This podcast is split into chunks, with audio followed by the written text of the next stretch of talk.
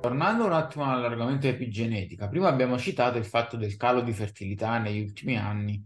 Per quanto riguarda, diciamo, quella maschile, sembra collerare col fatto che ci sia un calo generalizzato dei livelli di testosterone dovuto principalmente al sovrappeso e quindi all'alimentazione, ma anche eh, al, proprio all'ambiente inteso anche come inquinanti ambientali e sostanze a cui la madre viene esposta durante la gravidanza, che quando c'è un feto maschio in sviluppo, questi inquinanti, soprattutto le, le molecole simili estrogeni, BPA, fitoestrogeni e simile, sembrano diciamo, diminuire la quota di androgeni a cui il feto è esposto, aumentare quella di estrogeni e quindi in un certo punto di vista femminilizzare e abbassare sì. poi i livelli di testosterone. L'estrogeno dominanza quando, quando cresce.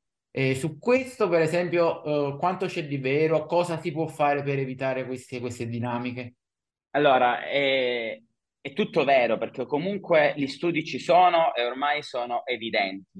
Eh, per esempio, l'ultimo studio, che penso che l'hanno anche forse citato le Iene da qualche parte, comunque eh, è proprio dell'Università di Padova, hanno oh, osservato come le, alcuni contaminanti delle plastiche sono direttamente correlate con il calo della fertilità. Quindi tutte le bottiglie di plastica, tutti i celofan che utilizziamo e via discorrendo, sembrano che in un certo qual modo vadano ad agire creando delle micro lesioni che provocano riduzione della fertilità.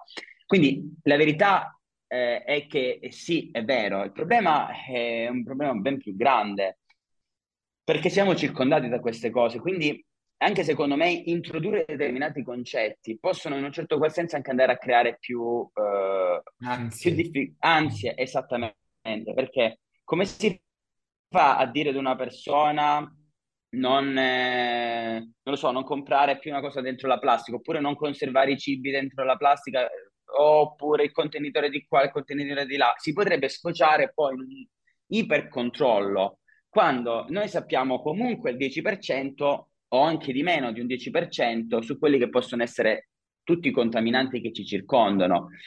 Quindi secondo me, eh, questo è il mio parere personale, non è un parere diciamo medico, mettiamola così, bisogna moderare queste cose, nel senso che dobbiamo avere forse un quadro più completo di queste problematiche che sono evidenti, che ci sono, però poi sarebbe come dire che io prima di fertilità non bevo più l'acqua dalla bottiglia, per fare un esempio cioè eh, non bevo più l'acqua perché può essere contaminata addirittura dalla fonte, cioè è un po' un discorso molto, secondo me, difficile da trattare, eh, proprio perché le, la complessità della materia e l'ampiezza della materia stessa e soprattutto le nostre poche conoscenze, perché sono veramente scoperte degli ultimi nemmeno dieci anni, cinque anni, su tutti questi contaminanti alimentari, eh, diciamo, potrebbero tornare. Diciamo che secondo me la regola migliore di sempre sarebbe quella di affidarsi al, per esempio, a tutta l'alimentazione nemmeno biologica, proprio dal contadino. Ma chi di noi ha accesso al contadino quotidianamente? Cioè, se io vivo in una grande città, io ho il supermercato sotto casa, eh, e qui faccio una piccola digressione su mangiare sano, mangiare male, ma mangiare sano è vero finché mangiavamo quello che mangiavano 60 anni fa, 70 anni fa, cioè comunque che l'alimento che tu andavi a comprare è un alimento di qualità. Adesso io vado a mangiarmi i, i fagioli, li compro in, eh, al supermercato nel barattolone, ma sono sì, sì, sono fagioli, ma la qualità, i micronutrienti, i contaminanti di quel barattolo non sono i fagioli della nonna di 80 anni fa, per fare un esempio. Quindi sì, la qualità è, è importante, ma relativamente, cioè nel senso perché purtroppo non tutti possiamo avere accesso a determinati alimenti. È ovvio che è meglio una verdura, ma certe verdure sono ipercontaminate, ipertrattate. Vediamo la frutta che vediamo al supermercato, perfetta, lucida, splendente, ma secondo voi è meno buona o più buona di quella che magari ha il vermetto dentro, per un esempio, che tu trovi dal contadino sotto casa? Per un esempio. Quindi anche per questo discorso, eh, cioè non dovremmo più mangiare nulla, non possiamo non mangiare più nulla, perché qualsiasi cosa, secondo me, noi andiamo a comprare, eh, in un certo qual senso qualche inquinamento o qualche inquinante che può compromettere la nostra fertilità in senso lato, diciamo, del termine. Non li conosciamo nemmeno tutti, eh, è ovvio che man mano andranno modificate determinate cose, ma è ovvio che è meglio la bottiglia di, d'acqua nel, nella bottiglia di vetro piuttosto che nella bottiglia di plastica. ma sappiamo che è una cosa che non cambierà nel prossimo futuro, perché io come persona ho la comodità di avere una bottiglia di plastica che è leggera, le aziende trasportare la bottiglia di plastica è molto più economico che trasportare una bottiglia di vetro che pesa molto di più, quindi più consumi per il camion e via discorrendo. Questo è un esempio per dire che eh, ci sono troppe situazioni che non possiamo, non la... possiamo noi gestire. Spesso Quindi... l'economia non collima con, diciamo, il salutismo massimo e le, la massima espressione di quello che dovrebbe essere la qualità poi di tutto. Io quello che consiglio, io quello che consiglio sempre è integrare, se è necessario integrare, quindi con un minimo di micronutrienti fondamentali, in base poi al singolo, alla singola persona, e qualora possibile scegliere la migliore fonte alimentare compatibilmente tra quello che è. Però sono io il primo a, tra virgolette, essere, come dire, inglobato in questa... Anche se sono a conoscenza, proprio questo dico, è difficile. Figuriamoci per noi che siamo del settore o comunque abbiamo una determinata cultura, ma nei confronti di una persona che non ha queste basi scientifiche, arriva solo il 5% del messaggio che noi abbiamo fatto e si creano solo allarmismi, finché non c'è un modo anche di cambiare quello che è il nostro modo di relazionarci. Io vado al supermercato, compro quello che ho al supermercato perché non ho modo di andare dal contadino perché vivo in una grande città.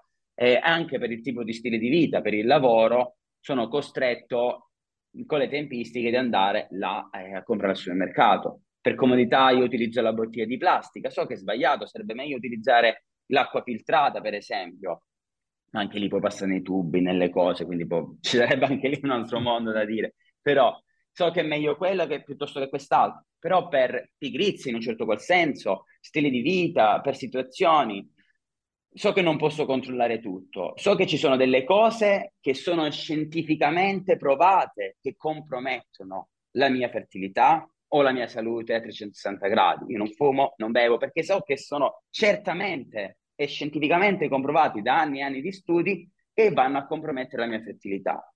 In questi casi sì, la compromettono, ma non si sa di quanto, di come, su tutti, su nessuno, sul 5% della popolazione, quindi sono troppo pochi ancora i dati che noi abbiamo. Sicuramente ci indirizzano verso quella strada, ma sono pochi. Quindi io ad oggi non mi sento, ma io parlo di persona, cioè Giuseppe, di fare determinate scelte. Uno perché non ho la possibilità e anche per comodità, perché io mi porto la bottiglia di plastica in palestra per, banalmente, perché è più comoda per me, la prendo e vado. Questo è il discorso. Quindi oggi parliamo in questo modo, probabilmente fra dieci anni parleremo in tutto altro modo con delle basi scientificamente più ampie, degli studi più grandi che possono poi comprovare che determinate cose vanno eliminate. Allora, sì. Poi verrà, diciamo, mettere una luce un po' più positiva al discorso, c'è da dire che noi abbiamo parlato, diciamo, in termini quasi apocalittici di alcune cose, sì. di fertilità, problemi, inquinamento, eccetera, però poi a fare una macroanalisi del mondo proprio, negli, cioè questo è il momento storico in cui la salute, la longevità comunque ai massimi storici. Negli ultimi 80 anni la vita media si è allungata, la salute bene o male si è allungata, l'ottantenne è... oggi sta meglio dell'ottantenne di 60 anni fa e via dicendo. È come la stessa cosa un sessantenne non è un sessantenne di 60 anni fa. Questo è vero, ma questo è dovuto alla medicina moderna, non tanto all'alimentazione, allo stile di vita. E c'era l'altro giorno leggevo uno studio molto interessante che lo riassumo brevemente, metteva delle linee su quelle che erano la, quali- la, salute di una persona di 100 anni fa e la salute di una persona di quest- di cent- de- del nostro periodo, con qualità della vita, longevità, e si vedeva che la salute base di una persona odierna è peggiorata rispetto a 100 anni fa, ma viene tirata su questa curva, mm, mettiamola così, dalla medicina moderna. Quindi immaginatevi a, a tornare a 100 anni fa con le competenze della medicina moderna. Non moriremmo più a 90-100 anni, ma probabilmente moriremo a 120-130 con la mente che ha un uomo di eh, 80 anni adesso, per fare un esempio.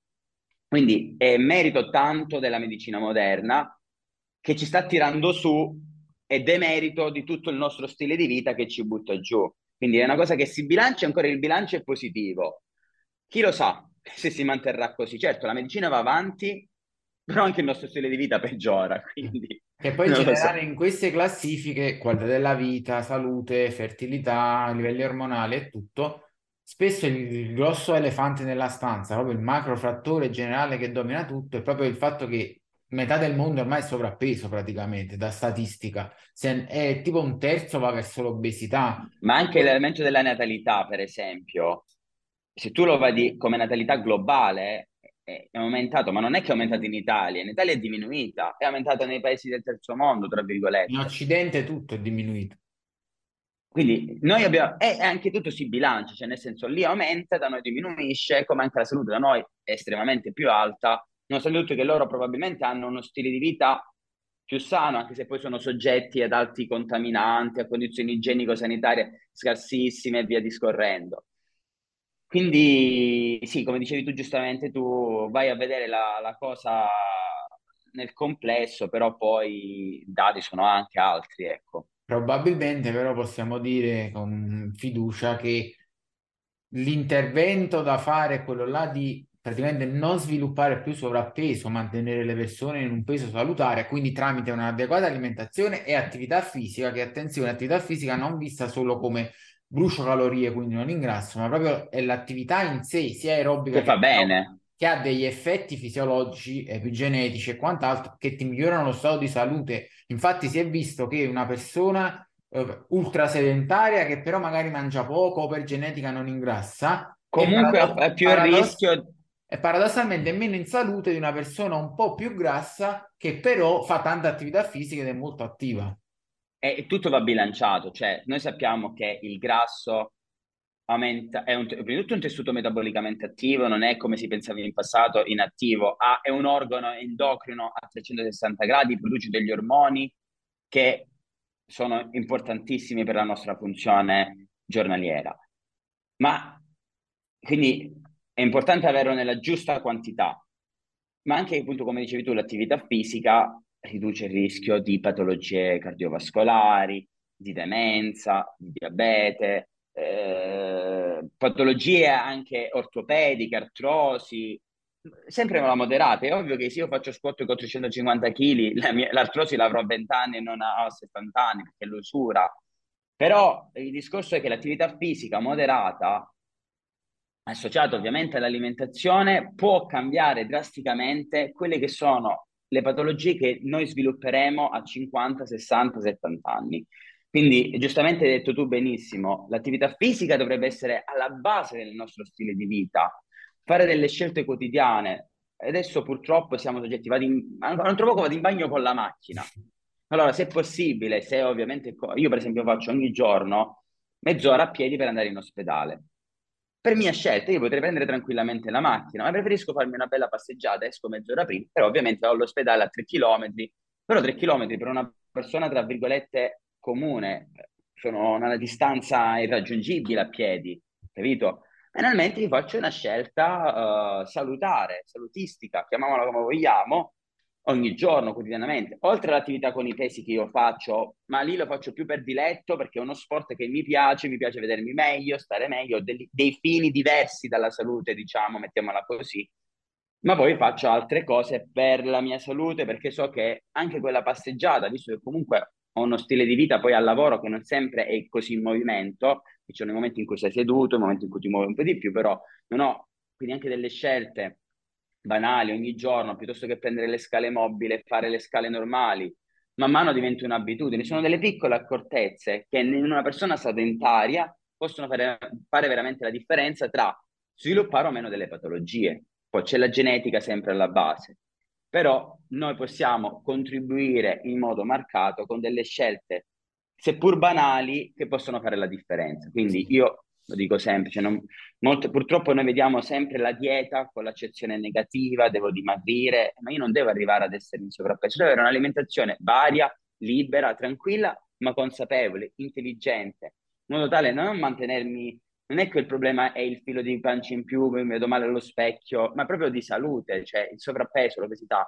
sono delle gravi patologie. Io ne vedo tantissime di ragazze a 20 anni con obesità di terzo grado, con 50.000 patologie, migliorando poi, perdendo peso, iniziando anche dall'attività sportiva, diabete regredisce, regredisce magari eh, il, la, la, pressione arteriosa, il colesterolo migliora, quindi sono ormai dati inconfutabili, ecco. Perché se l'estetica è soggettiva e ognuno ha i suoi gusti, nessuno giudica, la medicina, la salute non è, è, so- è oggettiva. ha una sua oggetti- oggettività e quindi il sovrappeso non fa bene. Ti può anche piacere esteticamente una persona più sovrappeso, ma non può, non può stare in salute. Non può dire che è una persona che sta in salute. Ecco, questo non lo possiamo dire. Può essere che oggi è in salute, ma non è detto che lo sia domani o dopodomani. quello che abbiamo detto prima, non è detto che lo saranno poi figli se avrà figli, perché li predispone in maniera negativa. Esattamente, esattamente. Passando al, sempre parlando di alimentazione, una domanda che hanno fatto è quella dell'alimentazione relativa alla condizione di ovaio policistico. Che ci puoi okay. dire in tal senso? Allora, eh, qui è, argom- è, il mio argomento preferito, quindi mi trovi super preparato, nel senso che eh, è una lotta che io faccio quotidianamente sul maltrattamento di questa patologia. Anzi, molte volte viene mal diagnosticata, quindi si, danno, si, si definisce ovaio policistico tutto, in realtà ci sono dei precisi criteri per definirlo e molte volte invece non, ben, non viene fatta una corretta diagnosi e molte volte viene prescritta la pillola come terapia. Quindi ovaio policistico, pillola. Che poi parlare di ovaio policistico non è una patologia l'ovaio policistico, è la sindrome dell'ovaio micropolicistico ad essere una patologia, perché come tutte le sindromi può avere tantissime sfaccettature. Non mi dilungo, perché forse non è l'argomento di questa, uh, di questa nostra conversazione, su quelli che sono tutti i rischi correlati, infertilità, aumento di tumori dell'endometrio, aumento di patologie cardiovascolari, diabete e via discorrendo, associato alla, alla sindrome dell'ovario micropolicistico, quanto mi preme proprio sull'alimentazione, perché non è un parere mio, ma sono proprio le ultime linee guida. Le ultime linee guida, essendo che la sindrome dell'ovario micropolicistico è una patologia metabolica, risponde molto bene ai cambiamenti del metabolismo cioè proprio al nostro stile di vita. E infatti si parla di cambiamento, dei cambiamenti igienico-comportamentali, cioè stile di vita della donna. Ciò significa dieta, intesa non come dieta dimagrante, perché solo il 20% delle donne con sindrome dell'ovaio micropolicistico sono in sovrappeso obese, mentre questo è il luogo comune, pensare che tutte le donne in sovrappeso obese abbiano la sindrome dell'ovario micropolicistico, assolutamente non è vero, solo il 20%. Quindi una dieta che può avere scopi dimagranti qualora ovviamente sia in sovrappeso o meno, ma un re- cambiamento del regime alimentare della paziente, integrazione, quindi degli integratori a supporto e attività fisica. Eh, per quanto riguarda l'attività fisica, non si sono ancora, nemmeno sulla dieta in realtà, si sono espressi su quale è il regime nutrizionale migliore in assoluto eh, da dover seguire, cioè faccio un esempio, tu hai, soffri di emicrania non responsive ai triptani, qual è la dieta consigliata? La chetogenica. C'è una precisa indicazione medica e un preciso protocollo nutrizionale. Sulla sindrome dell'ovaio micropolicistico non si sono ancora espressi i maggiori, diciamo, ricercatori, le maggiori società italiane e internazionali di ginecologia eh, o di endocrinologia. Quindi non, non c'è un regime nutrizionale perfetto, uh, specifico, come non esiste un'attività fisica migliore o peggiore dell'altra. Per quanto riguarda l'attività fisica, uh, sicuramente se sei una donna sedentaria, qualsiasi cosa fai, è sempre meglio di stare seduta sul divano, questo è certo. E si è visto però che eh, alcuni studi recenti, che però ancora ovviamente non sono studi che poi sono così grandi da poter risaltare agli occhi di una società scientifica e quindi dire devi fare questo sport piuttosto che quest'altro, però sono studi molto recenti e come, come degli studi vanno presi con le pinze perché possono essere smentiti da un momento all'altro, però sembrano che stiano tracciando questo tipo di strada, quella più indicata come attività sportiva è proprio l'attività con i pesi, perché si è visto che l'attività con i pesi migliora l'utilizzo dei macronutrienti, lo stoccaggio dei macronutrienti, migliora le capacità di stimolo ormonale, quindi regolarizzazione degli ormoni, quindi sembra che sia la migliore attività da preferire. È ovvio che se non mi piace fare attività, non mi piace fare sala pesi, preferisco andare a correre, meglio andare a correre che fare sala pesi. Però, insomma, se posso praticare questo tipo di attività è sempre meglio. Stesso discorso si applica all'alimentazione. Non c'è scritto che io debba fare la chetogenica, non c'è scritto che debba fare la, eh, una dieta iperproteica, low carb, eh, via discorrendo, possiamo citarne 50.000 protocolli, ma va valutata la paziente. Sicuramente anche qui ci sono degli studi recenti che sembra che bisogna prediligere i carboidrati e i grassi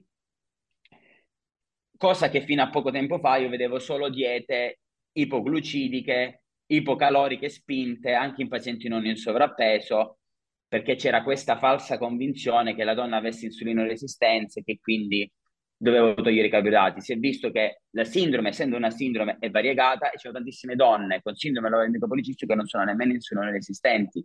Quindi che senso ha andare a togliere i carboidrati e fare una simil chetogenica piuttosto che una dieta iperproteica e via discorrendo? dando, mancando poi eh, una regolarità nei, eh, diciamo, eh, nei vari macronutrienti, che sappiamo ogni macronutriente avere un ruolo importante nella nostra funzionalità e regolarità. Sappiamo che per esempio togliere i carboidrati va a sopprimere la funzionalità tiroidea e la tiroide si ripercuote poi sulla funzionalità del ciclo mestruale.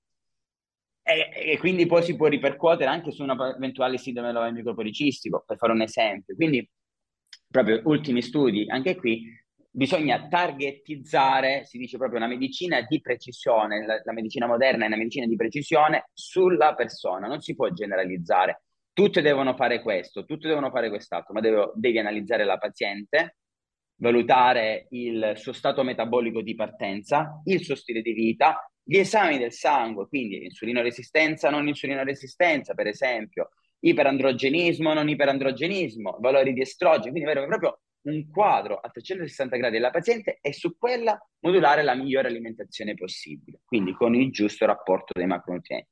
Quello che posso dire dalla mia esperienza, che è un'esperienza ovviamente e non è la medicina moderna, è una medicina delle evidenze scientifiche e non è la medicina dell'esperienza del parere personale, però se posso riportare una mia esperienza che non ha validità scientifica, ed è importante precisarlo, tantissime ragazze hanno risposto benissimo a diete con una quota di, carbo- di proteine intorno a un grammo, un grammo punto due, quindi non una quota di proteine altissima, eh, pro chilo sempre, e alte quote di carboidrati e di grassi.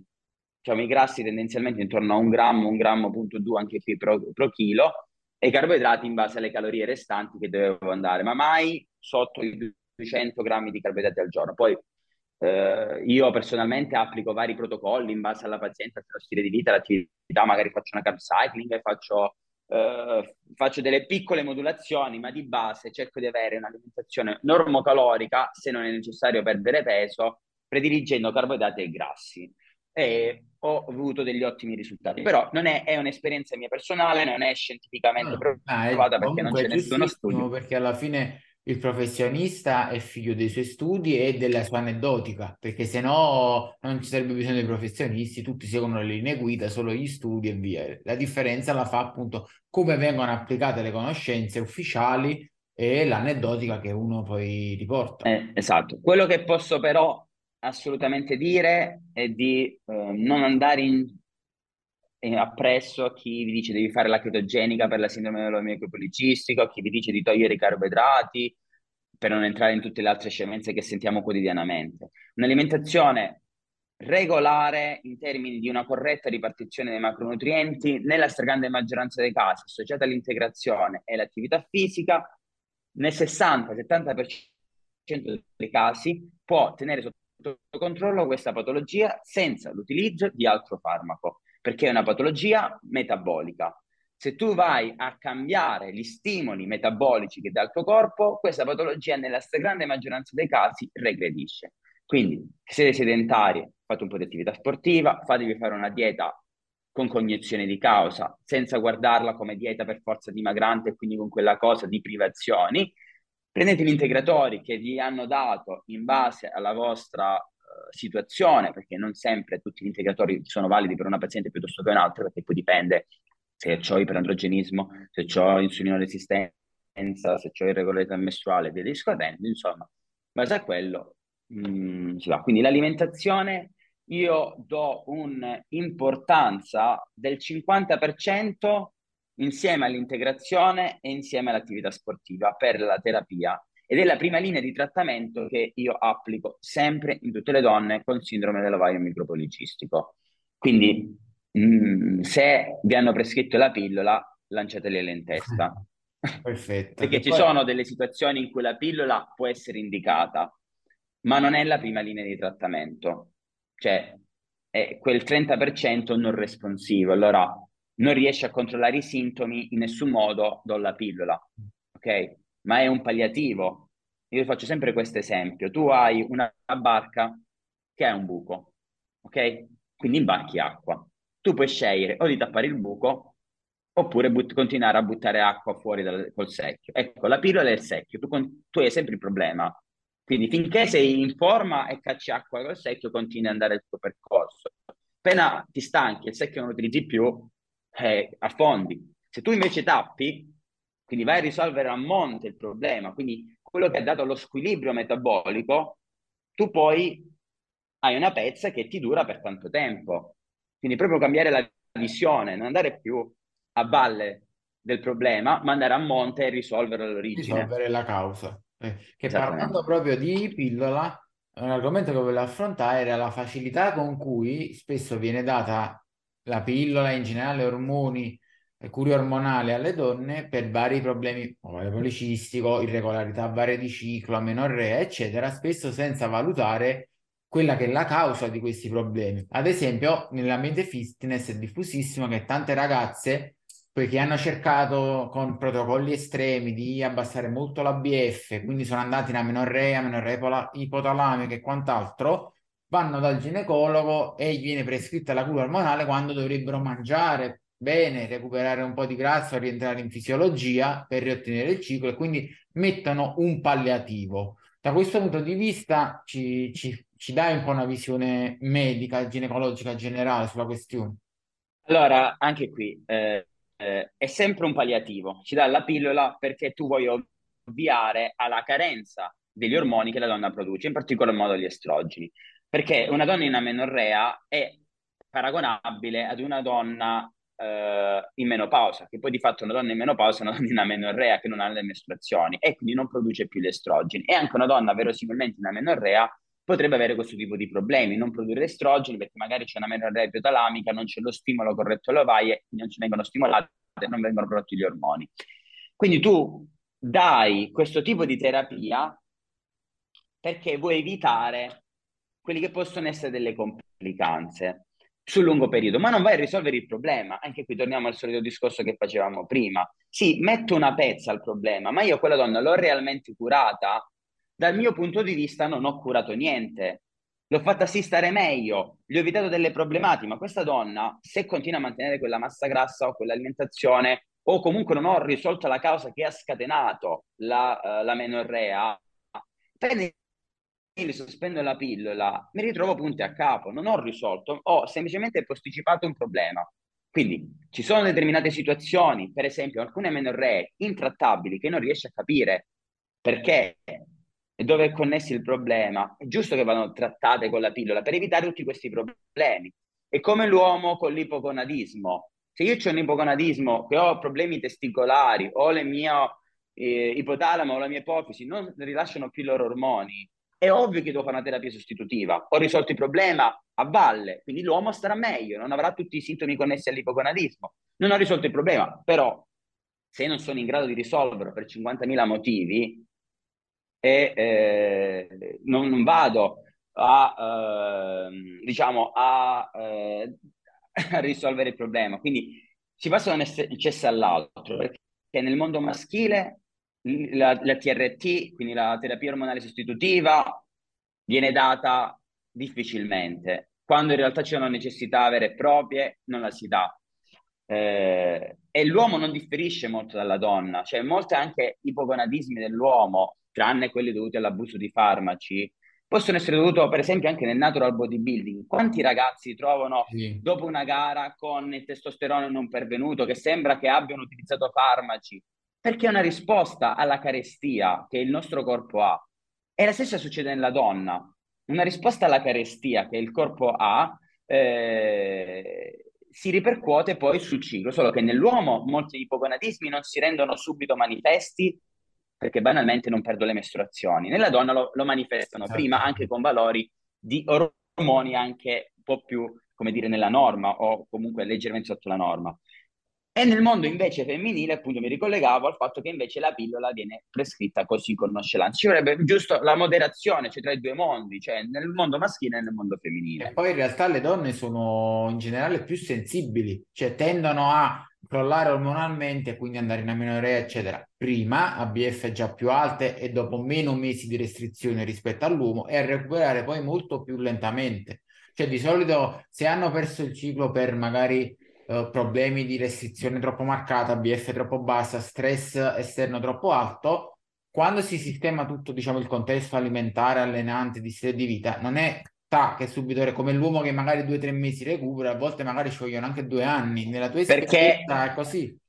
esatto, allora io dico sempre che il tempo minimo per riavere le mestruazioni, per semplificare, quindi un ciclo regolare, è il tempo che tu sei stato in amenorrea. Se tu sei stato un anno in amenorrea non ti puoi aspettare, può succedere che comunque tu abbia il ciclo prima di un anno. Può succedere che per carità, però tendenzialmente il, il tempo minimo è uguale al tempo in cui tu sei in amenorrea. Quindi più sei stato in amenorrea, più tempo ci vorrà per, cui, per, per recuperare. Ma questo è dovuto a un fatto semplicemente e qui cambia leggermente la biologia maschile e femminile. L'uomo produce ogni giorno le stesse quantità di testosterone e dei vari ormoni, non ha una ciclicità come la donna. Quindi banalmente, piano piano, piano piano, anche le minime produzioni in più che noi facciamo di testosterone possono farci sentire meglio e quindi diciamo venir meno tutta quella sintomatologia del, del, dell'ipogonadismo. La donna invece deve seguire un preciso partner, diciamo, di secrezione ormonale affinché poi si verifica la mestruazione. Perché poi tu puoi essere anche che ovuli e non hai le mestruazioni, attenzione. Quindi non è detta la cosa. Quindi, eh, siccome è un qualcosa di più complesso, avere i giusti ormoni nel giusto momento, la giusta quantità di estrogeni, la giusta quantità di FSH, DLH e via discorrendo, ci vuole più tempo affinché questo ritmo questo pattern di secrezione ormonale si regolarizzi. Quindi se nell'uomo banalmente ogni giorno miglioro, perché ogni giorno comunque produco un po' più di FSH, DLH e quindi un po' più di testosterone e via discorrendo, quindi man mano mi sento sempre meglio. Nella donna non è che io produco un po' più di FSH giorno 1, ma devo riacquisire tutta quella ciclicità affinché poi tutto il sistema funziona e quindi è più complesso. E quindi, mh, mm, come dico sempre, eh, la donna se ne accorge prima del problema, perché banalmente prima gli scompaiono le mestruazioni e come giustamente hai detto tu, la donna ha molto più difficoltà a recuperare. Qui eh, mi trovi concordo anche sulla non correttezza di prescrivere almeno in prima linea la pillola, nel senso che devo valutare in tutto come sta quella ragazza, quella donna che ho di fronte, quindi la sua sintomatologia, e fare uno studio approfondito delle cause. Ora, la menorrea ci può essere sia per il sottopeso, ma anche in sovrappeso in obesità, cioè i due estremi non sono mai salutari. Cioè uno dice, eh, ma devi rientrare nel concetto di massa grassa. In realtà, nell'ultimo periodo è stato superato questo concetto, ma si parla di introito calorico, cioè, allora tu faccio un esempio, uh, l'uomo per quanto è evoluto è comunque rimasto con delle conoscenze del paleolitico, quindi nel paleolitico se tu non mangiavi, una donna se non mangiava, non, ave- non eri in grado di portare avanti una gravidanza. Quindi se tu hai poche energie, poche risorse, devi ottimizzare, devi sopravvivere. Lo scopo ultimo dell'essere umano è sopravvivere. Quindi perché noi possiamo mangiare comunque poco e vivere, non è che moriamo il giorno dopo, proprio perché il corpo ha sviluppato nel tempo dei meccanismi per permetterci la sopravvivenza. Ed è ovvio che in un'ottica di sopravvivenza, se io devo, ho le risorse contate, di sicuro non è lo scopo mio avere una gravidanza, riprodurmi e quindi avere un dispendio energetico che mi produce tutto il ciclo ormonale del ciclo varico e il ciclo mestruale. Quindi spengo le cose non necessarie, cerco di ridurre il tutto per sopravvivere. Ecco quello che succede.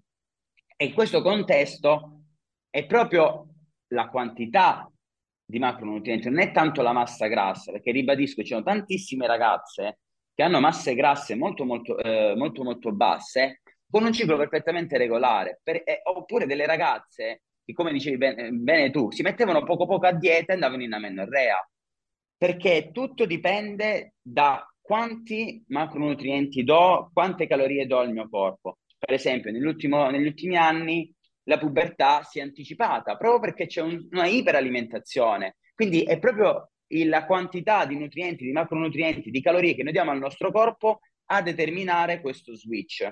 Quindi non è soltanto essere in un range di massa grassa corretto, perché se io sono una ragazza che sono sempre stata con una bassa body fat, quindi massa grassa bassa, per me è normale quella.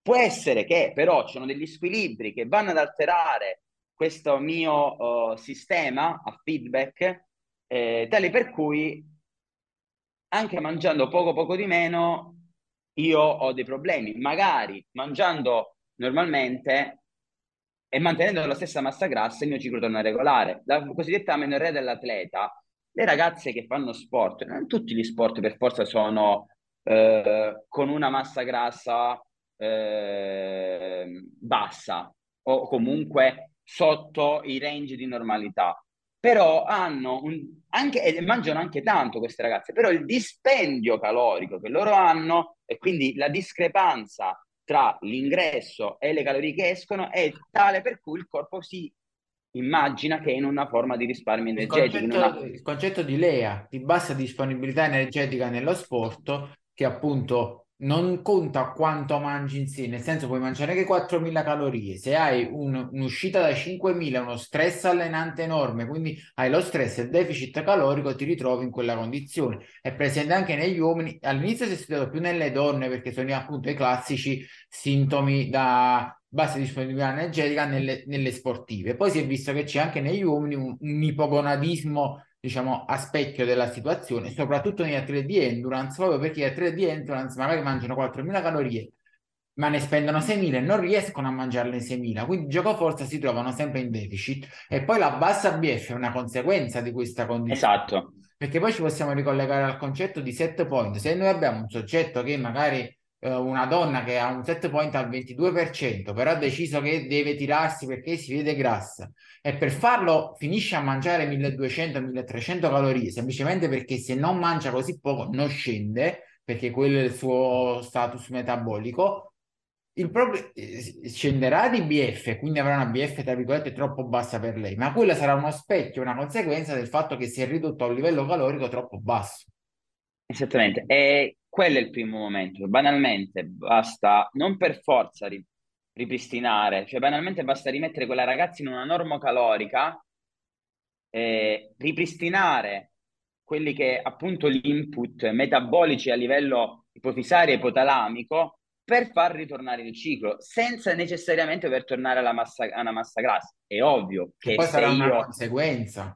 Certo, se io poi vado in ipercalorico, comunque sono veramente con masse grasse molto, molto, molto basse, allora comunque è sempre meglio riportarla a un valore di normalità. Ma non è detto che sia quello il fattore fondamentale. Il fattore più importante è la norma alimentazione. Quello è il primo stimolo, perché finché noi siamo in una condizione di ipoalimentazione, il corpo non è che valuta se io mangio poco perché sono a dieta perché devo vedermi meglio allo specchio. Il corpo valuta, non ho da mangiare, devo sopravvivere, punto. Tutte le cose estetiche non, non si sono, uh, non, si, non, non sono cose che il nostro cervello analizza, come per esempio il fatto che sai benissimo che ci sono due grandi categorie di persone, quelli che ris- i risparmiatori e quelli che consumano tanto. Ecco, banalmente i risparmiatori per quanto possono, tra virgolette, essere, ci possiamo considerare, perché io sono uno di questi, sfigati dalla natura perché io devo mangiare poco e non ho bisogno di mangiare tanto, però io sono avvantaggiato geneticamente rispetto a magari te che consumi tantissimo, perché quando ci metteremo tutte e due in un contesto di eh, privazione alimentare, di carestia, io sopravviverò e tu morirai.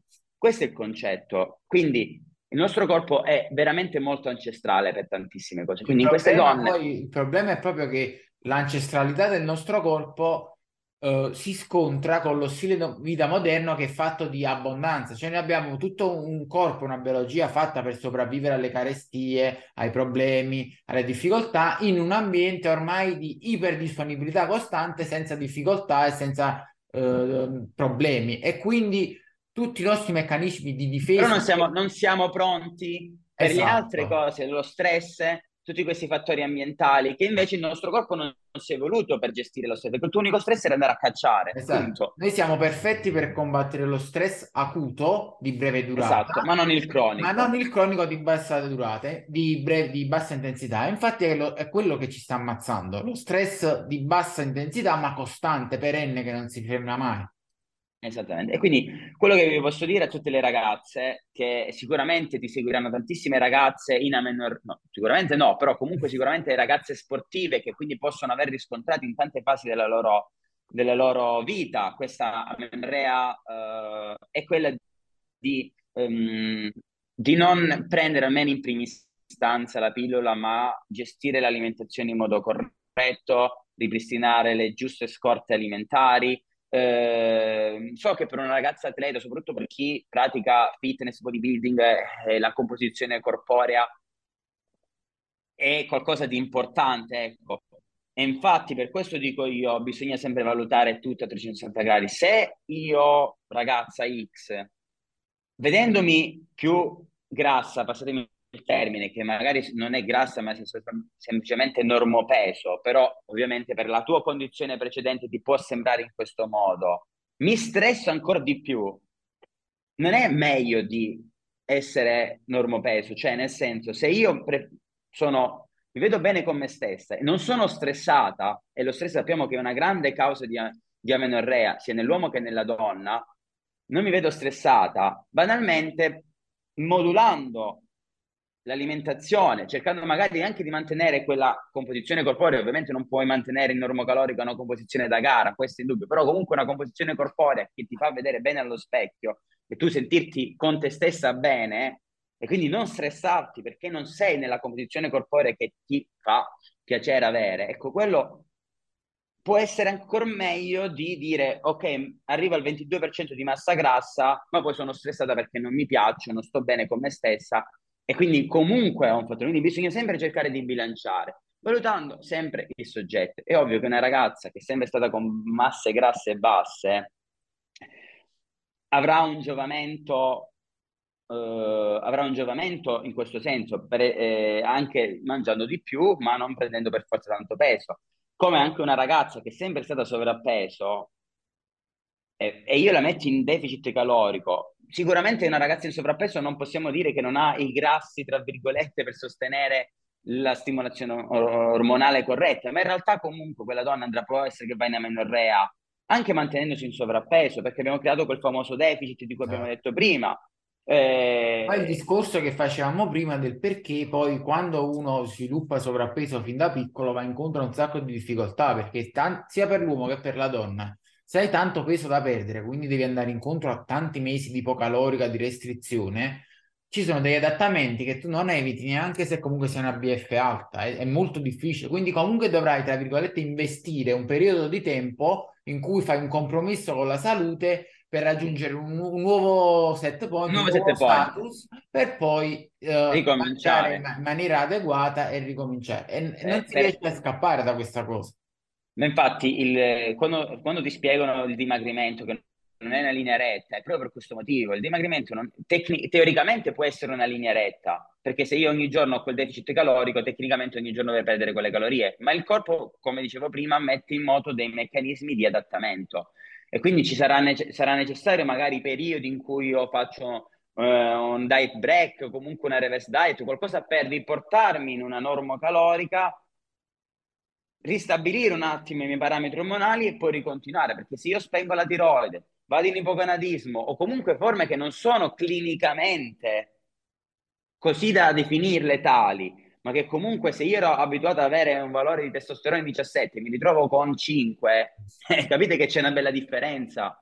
E può succedere questo per l'uomo e può succedere anche per la donna. Quindi è veramente relativo. E l'alimentazione anche qui ha un ruolo importantissimo, quindi non si scappa. Che poi parlando sempre diciamo a livello estetico per il settore fitness bodybuilding, una cosa che spesso non viene capita è che ci sono persone che hanno un certo aspetto anche per una distribuzione di grasso favorevole e una struttura scheletrica favorevole. Per esempio, il classico esempio dell'uomo che uh, non mette molto grasso sulla zona addominale, quindi magari al 12-15% all'addome pulito, sembra super in forma, e poi di contraltare c'è quello che invece che all'8% ha ancora un pochino la pancetta e quindi magari quello passa 8 mesi a 1500 calorie e finisce in ipogonadismo perché non capisce che deve ritarare l'obiettivo in base alla sua soggettività. Se lui ha del grasso localizzato, una struttura del bacino in un certo modo, non riuscirà ad avere l'addome in, di un certo tipo se eh, non fa grossi compromessi con la salute, mentre un altro può starci tutto l'anno con un certo addome perché fatti un altro modo. Stessa cosa le ragazze, se hai una classica ragazza che magari accumula bene il grasso in generale intorno al bacino e ai glutei, gli dà volume con la, la pancia piatta, eccetera, sarà una BF salutare con un'ottima estetica, poi invece è la ragazza che al contrario mette sulla pancia, non mette sui glutei, non c'ha volume, che si vorrà spingere a BF bassissime, mangiando pochissimo per mesi e avrà problemi. Quindi questa è una contestualizzazione importante da fare. Questo, eh, questa è una cosa appunto giustissima. Il problema è che eh, secondo me è chi segue queste ragazze, che non le sa indirizzare. Parlo sia di medici che di eh, personal trainer e via discorrendo. Eh, perché si tende ad accontentare la persona che abbiamo di fronte, senza in realtà fare delle scelte certe volte per la... il giusto compromesso, cioè è giusto che uno magari si veda un po' meglio, però bisogna farle capire quali sono i suoi limiti. Però è più facile vendere fumo, cioè dire tu avrai il fisico di quella ragazza sul palco, ma se geneticamente non ce l'hai, ti puoi impegnare quanto vuoi, ma non arriverai perché no. proprio inserzioni muscolari, forma delle ossa, genetica che non possiamo controllare ad oggi. Banalmente, Quindi... se una ragazza vede che deve fare 4-5 mesi a 1200 calorie solo per dimagrire un pochino e stare un pochino meglio, ma è ancora lontanissima da una forma atletica, da Instagram, da palco, si capisce che non ci sono delle basi genetiche perché non è che quella ragazza può farci passare due anni a 1200 calorie per raggiungere una certa... Prima o, poi, prima o poi la mente arriverà un momento in cui richiederà le... di, di, di, mangiare di più perché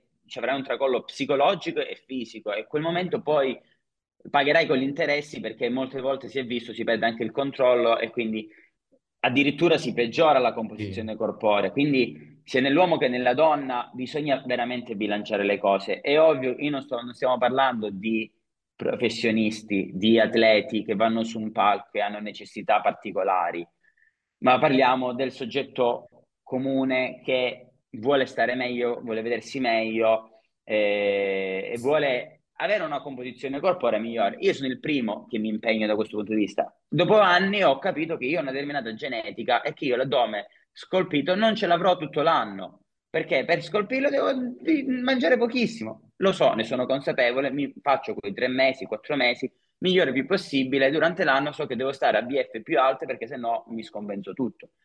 Ovvio, io delle conoscenze, ovvio degli studi, ho imparato negli anni a capire che io non avrò quell'addominale sempre scolpito perché di genetica non ce l'ho e quindi o me ne vado in ipogonadismo per mantenerlo e continuo a mangiare mille calorie al giorno e quindi socialmente è una vita di merda perché non posso uscire, socialmente sto una merda perché sono in ipogonadismo, eh, oppure decido che in determinati periodi mi vedo più rotondo, mi vedo un po' peggio esteticamente, però sono in salute, fisicamente funziono, in palestra mi alleno bene e poi farò quei due mesi in più e comunque non avrò mai quell'addominale che sogno da anni perché geneticamente non ce l'ho, è un dato di fatto e questo sarebbe anche importante dirlo a tutte le ragazze che determinate cose non possono averle. Io con le mie pazienti faccio sempre un'analisi approfondita all'inizio. Io mi chiedono sempre: ma quanto peso perderò? Che fisica avrò? E gli dico, non lo so, finché non ti vedo, non lo so, non ti posso dire che perderai 10 kg in un mese. Che ne so io se sei alto 1,50 m ed hai una genetica, che ti devo mettere a quanto? A 400 calorie per farti perdere peso se sei alto 1,30 m? Per fare un esempio, capisci che non è una cosa funzionale. Cioè, non bisogna vendere fumo, tra virgolette, per eh, acquisire il cliente. Per esempio, quando io faccio le diete, io lo dico subito, voi non perderete 10 kg in un mese, perché io non vi metterò mai a zero carboidrati dove perdi 6 kg di acqua, muscolo e forse perderai un chilo di grasso, però tu sulla bilancia vedi 10 kg in meno, sei felice, sei contento, acquisito il cliente o il paziente per dirsi voglia. Ma valuto la fisiologia, la soggettività, dico tu perderai tot, verosimilmente tot, perché quella è la tua fisiologia, è quello che ti permette di avere uno stile di vita sano, di essere in salute fisica e mentale, di goderti le uscite con gli amici e via discorrendo. Perché sì, è importante perdere peso quando abbiamo dei, io parlo di ragazzi con fini estetici ovviamente, eh, ma anche poi vi, vi, valutare il contesto in cui ci troviamo. Se devo salire su un palco, farò, scenderò dei compromessi e lo so che devo scendere a dei compromessi con la salute se voglio salire su un palco, che sia natural o che non sia natural, ma se io devo semplicemente vedermi un po' meglio o stare meglio e non ho bisogno di avere l'8% di massa grassa per l'uomo eh, o, o, altro, bisogna prediligere dei percorsi più sostenibili. Eh,